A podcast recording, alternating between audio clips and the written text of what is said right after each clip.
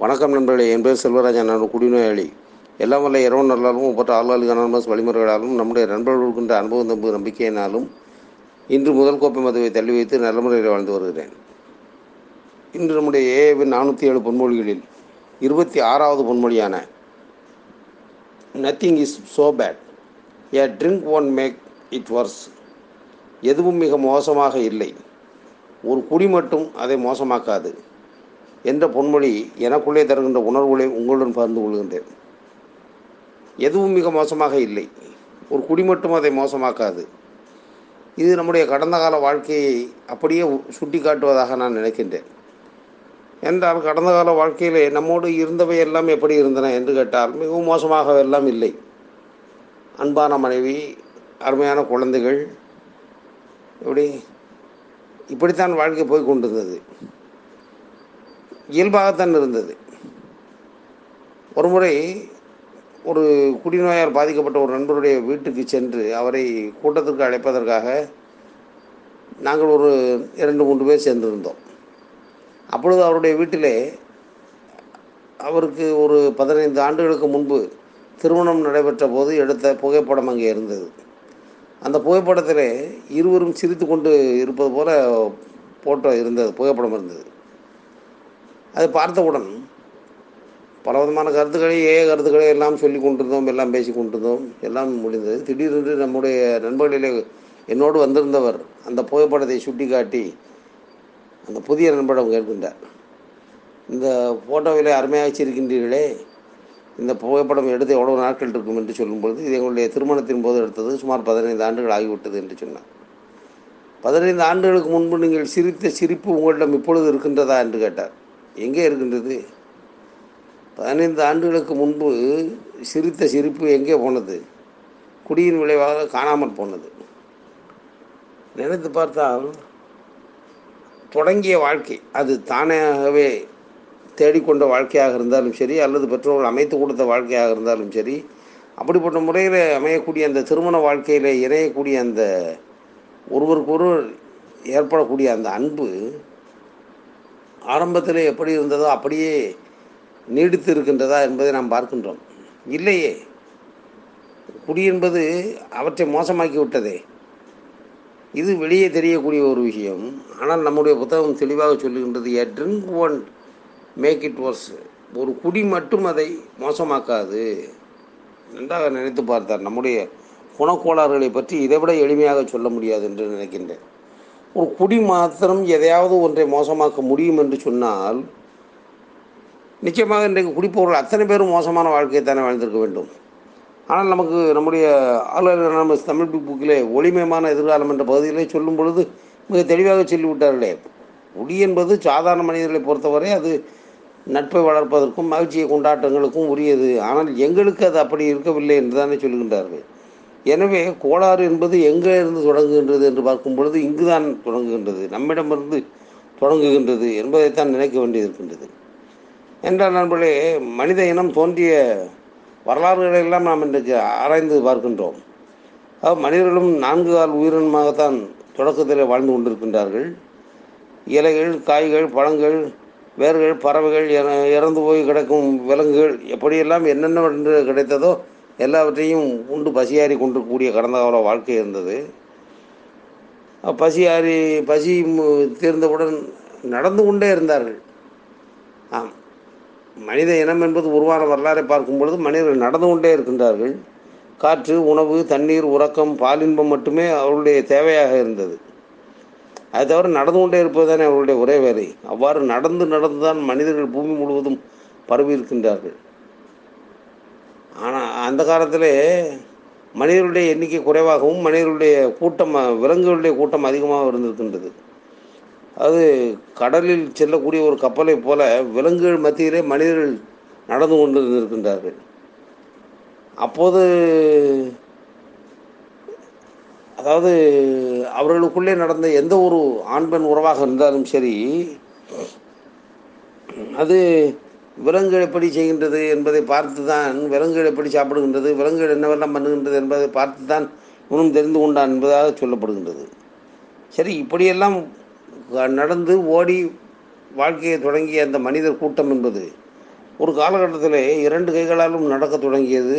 இரண்டு கைகளால் பிடித்து கொண்டு இரண்டு கால்களால் மாத்திரமே நடக்க தொடங்கியது. அப்படி நடக்க தொடங்கிய இந்த மனிதன் இனம் என்பது விலங்குகளால் வேட்டையாடப்பட்ட காலகட்டத்திலும் இருந்திருக்கின்றது. அதைத்தான் நாம் கடந்த கால வாழ்க்கையை பார்க்கின்றோம். பல்லாயிரம் ஆண்டுகளுக்கு முன்பாக பல கோடி ஆண்டுகளுக்கு முன்பாக அந்த மனித இனம் தோன்றிய வரலாறை பார்க்கும் பொழுது பாதிக்கப்பட்டது முதலிலே பாதிக்கப்பட்டது விலங்குகளால் பாதிக்கப்பட்டது மனித இனம்தான்.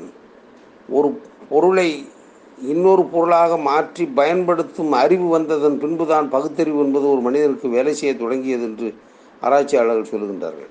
ஆம் நண்பர்களே ஒரு சாதாரணமாக இருக்கக்கூடிய இரும்பினை எடுத்து அதை ஒரு வாகனமாக மாற்றி இயக்கும் சக்தி ஒரு மனிதனுக்குத்தானே இருக்கின்றது. அதுபோல் ஒரு இரும்பினை கூர்மையான ஆயுதமாக மாற்றி அதை இன்னொன்றின் மீது பிரயோகம் பண்ணக்கூடிய சக்தியும் அறிவும் ஒரு மனிதனுக்குத்தானே இருக்கின்றது. அப்படிப்பட்ட ஒரு காலகட்டத்தில் விலங்குகள் ஆதிக்கம் அதிகமாக இருந்த காலகட்டத்திலே மனிதர்கள் தான் வேட்டையாடப்பட்டிருக்கின்றார்கள். அதிலும் பார்த்தால் விலங்குகளால் வேட்டையாடப்பட்டக்கூடிய அந்த மனித இனத்திலும் ஆண் அதிகமாக வேட்டையாடப்பட்டானா அல்லது பெண் அதிகமாக வேட்டையாடப்பட்டாளா என்று கேட்டால் விலங்குகள் முதலில் தாக்கியது ஒரு பெண்ணைத்தான் தாக்கி அவளை கொண்டிருக்கின்றது ஏனென்றால் எதிர்ப்பு சக்தி யாரிடம் குறைவாக இருக்கின்றதோ அவர்களை தாக்குவது விலங்குகளின் குணம்தானே? என்றால் ஒரு மனித இனம் தோன்றிய அந்த வரலாறுகளை பார்க்கும் பொழுது ஒரு பெண்ணானவள் எப்பொழுதும் ஒரு குழந்தையோடு இருக்கக்கூடிய ஒரு சூழ்நிலை தான் இருந்திருக்கின்றது. என்றால் பருவமடைந்த நாள் முதலாகவே ஒரு பெண் குழந்தையை சுமக்கக்கூடிய ஒரு சூழ்நிலையில் இருக்கின்றால் ஒன்று குழந்தை அந்த பெண்ணின் வயிற்றிலே இருக்கும் அல்லது கையிலே இருக்கும். அவ்வளவுதான். அப்படி அந்த குழந்தையை எப்போதும் சுமந்து கொண்டிருக்கக்கூடிய ஒரு பெண் வேகமாக ஓடி தப்பிக்க முடியாது என்ற ஒரே காரணத்தினால் தான் விலங்குகளுக்கு ஒரு எளிதாக அடையக்கூடிய ஒரு இலக்காக இருந்திருக்கின்றால் ஆனால் ஒரு பெண் என்பவள் குழந்தையோடு இருந்தாலும் சரி குழந்தையை வயிற்றிலே சுமந்திருந்தாலும் சரி அவள் விலங்குகளால் வேட்டையாடப்படக்கூடிய விலங்குகள் தாக்கப்படக்கூடிய அபாயமுள்ளவராக தான் இருக்கின்றாள் எனவே தான் அந்த காலத்திலேயே கார அதாவது ஒரு பெண்ணை காப்பாற்றும் பொறுப்பு என்பது ஒரு ஆணிடம் வந்து சேர்ந்திருக்கின்றது. ஆனால் அவன் முதலிலே விலங்குகளிடமிருந்து பெண்ணை காப்பாற்றுவதற்கு போராடியவன். இப்பொழுது ஒரு பெண்ணிடமிருந்து தன்னை காப்பாற்றுவதற்கே போராடி கொண்டிருக்கக்கூடிய ஒரு வாழ்க்கை வந்துவிட்டது. இந்த வாழ்க்கை முறை வேறு. நம் கடந்த கால வாழ்க்கை முறையை சொல்கின்றோம். என்ற நண்பர்களே அந்த வாழ்க்கை அப்படி இருந்த ஒரு வாழ்க்கை. அதாவது இப்படிப்பட்ட ஒரு அதாவது எந்த விதமான பாதுகாப்பு மற்ற வெட்ட வெளியிலே நம்முடைய வாழ்க்கை இருக்கின்றது. ஒரு பாதுகாப்பான குகையிலே இருப்போம் என்கின்ற உணர்வு தோன்றிய மனிதன்தான் குகையினை கண்டுபிடித்தான் வீடுகளை கண்டுபிடித்தான் அந்த பெண்ணுக்கு பாதுகாப்பை கொடுத்தான் அந்த பெண் மூலமாக வரக்கூடிய குழந்தைகளையும் பாதுகாக்க தொடங்கினான் என்று குடும்ப வரலாறுகளை ஆராய்ச்சியாளர்கள் சொல்லுகின்றார். இப்படி தொடங்கப்பட்ட வாழ்க்கை என்பது இறுதியில் எப்படி ஆகிவிட்டது என்று சொன்னால் குடி என்பது ஒரு மனிதனுடைய மனதிற்குள்ளே சென்றவுடன் ஒரு கு- குடி என்பது ஒரு மனிதனுடைய உடலுக்குள்ளே சென்றவுடன் அவனுடைய மனம் விலங்குக்கும் கீழாக சென்று விடுகின்றது என்று சொல்லுகின்றார். அதான் ஒரு கவிஞர் பாடினான் போயும் போயும் மனிதனுக்கு இந்த புத்தியை கெடுத்து கொடுத்தானே அதில் பொய்யும் புரட்டும் திருட்டும் கலந்து பூமியை கெடுத்தானே என்றான். கண்கள் இரண்டில் அருள் இருக்கும் சொல்லும் கருத்தினில் ஆயிரம் பொருள் இருக்கும் உள்ளத்தில் பொய்யே மறைந்திருக்கும் அது உடன் பிறந்தோரையும் கருவருக்கும் என்று சொன்னான். பாயும் புலியின் கொடுமையை புலியின் பார்வையில் வைத்தானே இந்த பாழும் மனிதன் குணங்களை மட்டும் போர்வையில் மறைத்தானே இதய போர்வையில் மறைத்தானே என்று சொன்னான். நினைத்து பார்த்தால் கொல்லும் புலியின் கொடுமையாவது அந்த புலியின் கண்களை பார்த்து நாம் தெரிந்து கொள்ள முடிகின்றது.